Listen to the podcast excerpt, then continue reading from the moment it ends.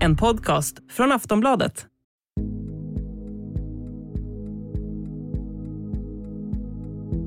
In order to make America great and glorious again, I am tonight announcing my candidacy for President of the United States.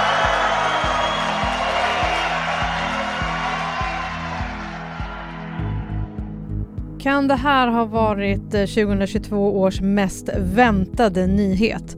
Att eh, före presidenten Donald Trump ställer upp som kandidat för Republikanerna i presidentvalet 2024.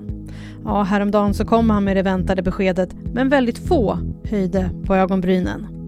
Beskedet kom också bara en vecka efter mellanårsvalet i USA. Ett val som inte riktigt gick som Republikanerna hade tänkt sig, även om han vann i representanthuset. Men hur populär är han egentligen? Inte ens hans dotter Ivanka Trump stöttar honom i valet att ställa upp igen. Och hans gamla älsklingskanal Fox News sände inte ens hela talet vid beskedet. Det finns helt enkelt en Trump-trötthet i landet. Samtidigt så har Floridas guvernör Ron DeSantis seglat upp som den stora motkandidaten till Trump efter sin stora vinst i mellanårsvalet. Nu pratas det mycket om att han är den som folk vill se som Republikanernas kandidat. Men kan han stå emot när Trump väl drar igång maskineriet? Varför ställer Donald Trump egentligen upp igen? Har Floridas guvernör Ron DeSantis blivit hans värsta mardröm? Har folk tröttnat på Trump? Och kommer president Joe Biden ställa upp för omval? Det här och mycket mer pratar vi om i det här avsnittet av Aftonbladet Daily. Jag heter Jenny Ågren. Och jag har med mig Andreas Utterström. Han är kommunikationskonsult och väl insatt i amerikansk politik. Andreas, eh, Donald Trump kom häromdagen med beskedet att han kommer ställa upp i presidentvalet 2024. Varför gör han det? Jag tror är av två skäl. Det ena är hämndbegär och det andra att han tror att det här ska ge honom en juridisk eh, skyddsväst eh, inför de här olika utredningarna som pågår eh, mot honom och hans bolag. Ja, och alla de här utredningarna som pågår kring honom, de är flera stycken. Vad händer med dem nu? Ja, det finns ingenting som säger att man inte kan fortsätta en utredning eh, när någon är kandidat. Nu är ju inte han Republikanernas presidentkandidat men han ska ju ställa upp därför att Eh, som alla minns så var det ett väldigt utredande på längden och tvären om Hillary Clintons mail när hon var eh, kandidat. Eh, däremot blir det lite eh, politiskt krångligt för det finns en slags praxis att juridiska utredningar inte ska lägga sig i val, så att jag tror att det är det som Trump eh, hoppas på och det blir ju ett svårt beslut för justitieministern därför att hur han än gör så kommer han få jättemycket kritik eh, för detta. Själv säger ju Merrick Garland bara att han ska följa bevisningen men verkligheten är mer komplicerad än så. Och hur är egentligen Trumps relation till partiet? Vill partiet att han ställer upp? Ja, om man tittar bland republikanska väljare så säger ungefär 60% att de har en positiv bild av honom och det har sjunkit lite. Eh, och det finns ju många eh, partikollegor som gärna pratar skit om Trump anonymt, men som inte vill göra det offentligt därför att då får man Trump efter sig i sociala medier och det finns också de som är direkt eh, rädda för vad hans eh, väljare slash fans kan eh, ställa till med. Eh, det som jag tror har hänt nu är att han har fått en slags förlorarstämpel på sig som gör att man kan se hur vissa nu börjar vända sig lite emot honom inom det egna partiet. Men det har hänt förut och därför tycker jag inte att man ska dra några förhastade slutsatser. Och hur var reaktionerna eh, hos befolkningen? Det blev ju inte direkt något stoppa pressarna-läge av det här. Nej, verkligen inte. Jag tror det beror till stor del på att han länge har hintat om detta och att hans egna medarbetare hade lagt ut att det var det här han skulle säga. Så att nyhetsvärdet var ju inte så stort. Eh, men det ska man inte heller dra några slutsatser eh, kring. Jag, jag, ser att det är många nu som verkligen vill få det att framstå som att Trump är på dekis. Och det tror jag hänger mest ihop med eh, mediernas eh, dramaturgi, att den som har varit uppe på toppen eh, sen ska, eh, ska ner i smutsen så att säga. Att det, man gillar uppgång och fallhistorier, men det, det, är en och en halv ed, evighet kvar till, till valet. Så att den dagen eh, det är dags för primärval och sen eh, det riktiga presidentvalet så kommer det vi pratar om nu kännas väldigt avlägset. Ja, det är ju väldigt lång tid kvar tills själva valet och han går ut tidigt. Det är två år kvar. Hur kommer det sig? Dels tror jag att han är avundsjuk på att andra får uppmärksamhet. Eh, och sen tror jag också att han känner ett behov av att definiera den som tycks vara hans huvudmotståndare i det republikanska primärvalet, alltså där de ska välja sin kandidat. Och det är just nu Ron DeSantis som nyligen blev omvald till guvernör i Florida. Trump har gett honom ett, ett, ett nytt öknamn och jag tror att nu kommer han ägna väldigt mycket tid åt att, åt att försöka eh, punktera DeSantis. Ja, det gick ju precis som du säger väldigt bra för Ron DeSantis i Florida. Eh, han har ju beskrivits lite som ett politiskt underbar barn. Vad kan du berätta om honom? Han blev ju precis omvald till guvernör i delstaten Florida och guvernör, då är man en slags president i delstaten och Florida är en, en jättestor stat som har ungefär dubbelt så stor befolkning som Sverige. Och DeSantis, han har en klassisk bakgrund som många amerikanska politiker har. Han, har, han är juristutbildad på ett toppuniversitet. Eh, han är känd för eh, att han är väldigt konservativ, att han eh, stretade emot de här restriktionerna under corona och han har också gjort en stor sak av, av att vara anti-woke. Och woke, om man frågar eh, Nationalencyklopedin, det betyder medvetenhet kring diskriminering och rasism. Och det är många amerikaner som stör sig på det här, tycker att det här bara är PK-trams, så att DeSantis är en slags anti, anti-PK stockkonservativ politiker som dessutom är väldigt ung. Han är lika gammal som jag är, 44 år, vilket i de här sammanhangen betyder att man knappt har lämnat blöjorna bakom sig. Och hur skulle du säga att han ligger till inför valet? Ja, nu är det en väldig hås kring honom. Det har också med mediedramaturgi att göra, att medierna har ett intresse av att matcha fram och håsa och hajpa en annan eh, kandidat så att det ska bli en fight mellan Donald Trump och person X, som då har blivit DeSantis. Jag är ju skeptisk eh, till DeSantis, även om han är en, en, skicklig och ganska karismatisk politiker så har han någon aura kring sig som gör att han känns lite obekväm och jag har svårt att se honom stå upp mot Trump på en debattscen. Därför att det här har hänt många gånger förut att en, en eh, guvernör blir väldigt håsad som Scott Walker från Wisconsin eller Rick Perry från Texas. Och sen när de spelar i högsta ligan så eh, imploderar de och faller ihop som en soufflé och det kan mycket väl drabba även Ron DeSantis. Vad tror du, har han blivit eh, Trumps värsta mardröm?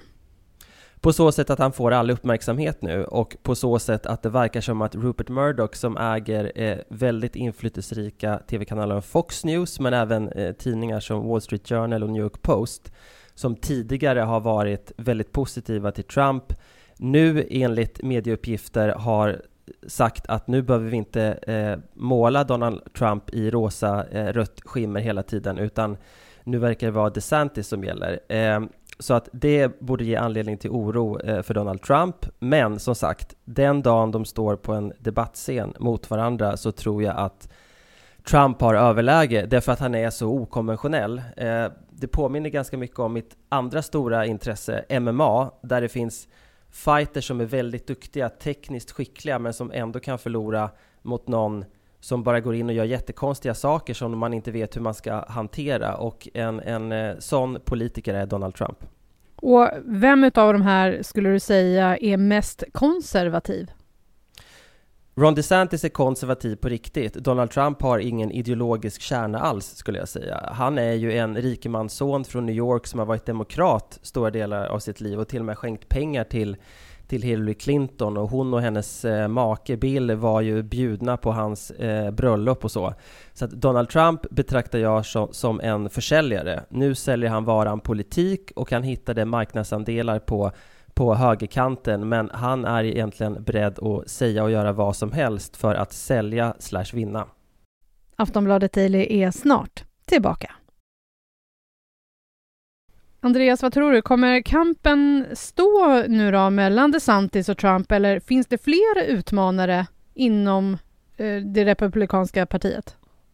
Jag betraktar dem just nu som huvudkandidaterna, men det finns också andra som man kan tänka sig ge sig in här. Till exempel Nikki Haley, Chris Christie, Mike Pence, den tidigare vicepresidentkandidaten som nu är bokaktuell och eh, för första gången har uttryckt sig kritiskt eh, mot Trump. Och sen så finns det också en X-faktor, det är ju Liz Cheney som nu är persona non grata i, i sitt eget parti eftersom hon har medverkat i den här eh, 6 januari-kommittén. Eh, hon har ju sagt att hon är beredd att göra vad som helst för att förstöra för Trump. Eh, risken för DeSantis är ju att om det blir han, Trump och så kanske fyra andra, eh, att den, de här anti-Trump-rösterna i primärvalet fördelas på så många kandidater så att Trump ändå vinner. Eh, det var lite det som hände senast och eh, risken för DeSantis är att det händer igen. Det var ju mellanårsval i USA här i början på november. Det gick inte jättebra för Republikanerna. Vad säger det om Republikanernas ställning just nu? Eh, inte mycket skulle jag säga, därför att det, det gick ju förvisso sämre än vad många hade spått, men de tog ju ändå över makten i representanthuset och en, en vinst är alltid en vinst, även om den inte är med lika stor marginal som förståsigpåare som jag eh, hade trott. Eh, och dessutom är det väldigt stor skillnad mellan ett mellanårsval där valdeltagandet är lägre och ett presidentval där det står mellan, ofta då, två kandidater. Ibland är det ju någon frifräsare som också är med som någon slags independent-kandidat. För att då blir det valet mycket tydligare. Och om man leker med tanken på att det 2024 står mellan Trump och Kamala Harris, för jag tror inte att Biden ställer upp igen, då finns det många republikaner som är trötta på Trump, önskar att han ska sluta hålla på och älta gamla oförrätter och sånt, men som ändå kommer rösta på honom därför att alternativet är mycket värre. Och amerikansk politik präglas just nu tyvärr mycket av eh, vem jag hatar och vem som hatar mig tillbaka. Vad otrevligt det låter. Ja, men det är ju det. Jag, tycker, jag som är USA-vän och tycker att det är bättre att USA har ledartröjan i världen, trots att det är ett land med väldigt stora brister, att det är mycket bättre att, att USA har den rollen än till exempel Kina.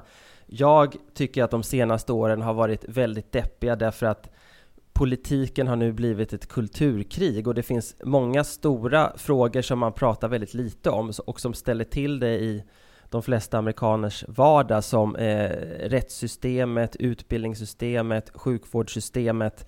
Nu handlar det väldigt mycket om vem som är woke och inte och eh, massa andra frågor och väldigt mycket personliga attacker och, och annat trams, vilket är otroligt deppigt och det mest tydliga exemplet på det, det var väl den här debatten mellan Biden och Trump där de eh, bara avbröt varandra och stod och skrek på varandra och ingenting blev sagt. Det var ju den ultimata illustrationen över att det här tyvärr är en supermakt på dekis. Nu har vi ju eh, mest pratat om eh, det som händer i det republikanska partiet. Hur skulle du säga att Demokraterna mår just nu? De andas ju ut därför att de, de trodde ju, eller befarade att de skulle förlora både representanthuset och eh, senaten. Eh, nu blev det ju inte så, eh, men jag tror inte att de ska eh, springa något sånt här segervarv runt arenan därför att jag betraktar det här som en konsekvens av att eh, Republikanerna och kanske främst Donald Trump, som ju är en väldigt stor maktfaktor, hade matchat fram en del kandidater som inte hade i högsta ligan att göra och kanske inte ens hade att göra i politiken, som idrottsstjärnan, den före detta Herschel Walker, eh, som, som, ställde upp i ett eh, senatorsval. Nu ska det bli omval där i Georgia för att eh, ingen vann med tillräckligt stor marginal, men han är ju uppenbart okvalificerad. Och nu pratar jag inte om hans åsikt, utan hur han för sig och hur han pratar. Det är ungefär som om Glenn Hussein skulle ställa upp i riksdagsvalet och Hussein var en fantastisk fotbollsspelare men jag vet inte om jag vill att han ska sitta i riksdagen och stifta lagar. Men du var inne också på att du inte trodde att Biden ställer upp igen och att det blir Kamala Harris. Alltså Biden, om Biden ställer upp igen, då är han nära sin 82 födelsedag eh, 2024 i början av november och jag vill ju hävda att det finns ju en gräns för när man är för gammal. Jag tycker det räcker med om man, om man tittar på honom nu, hur han ser ut, hur han pratar, hur han för sig, så är det som natt och dag. Eh, om man tittar på hur han förde sig när han var vicepresident åtta år under Obama. Eh, det är dags att lämna över stafettpinnen eh, till någon annan. Eh, risken är väl för Demokraterna att Joe Biden av någon slags kombination av pliktkänsla och ego ställer upp igen eh, därför att han tänker att det finns ingen annan som kan slå Trump. Eh, jag tror inte att Kamala Harris kommer göra det, men jag tror att, att eh, risken för Demokraterna är att hon blir kandidaten och jag eh, tror inte att det kommer gå så bra för henne.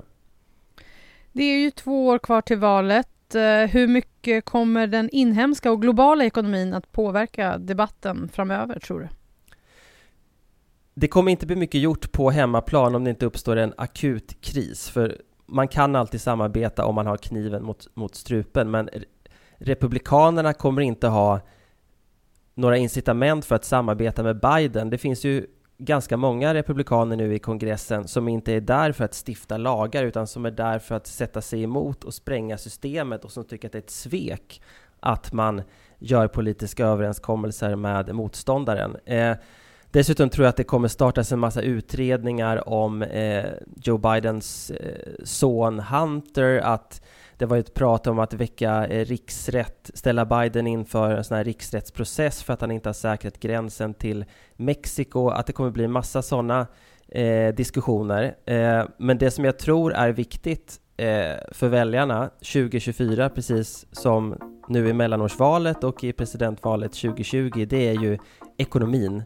Var och en står sig själv närmast och om man upplever att ekonomin är på dekis, även om det inte är Biden och Demokraternas fel så kommer de få bära hundhuvudet för det och då har DeSantis, Trump eller vem det nu blir eh, en jättechans att eh, vinna tillbaka Vita huset. Tack för idag Andreas. Tack så mycket.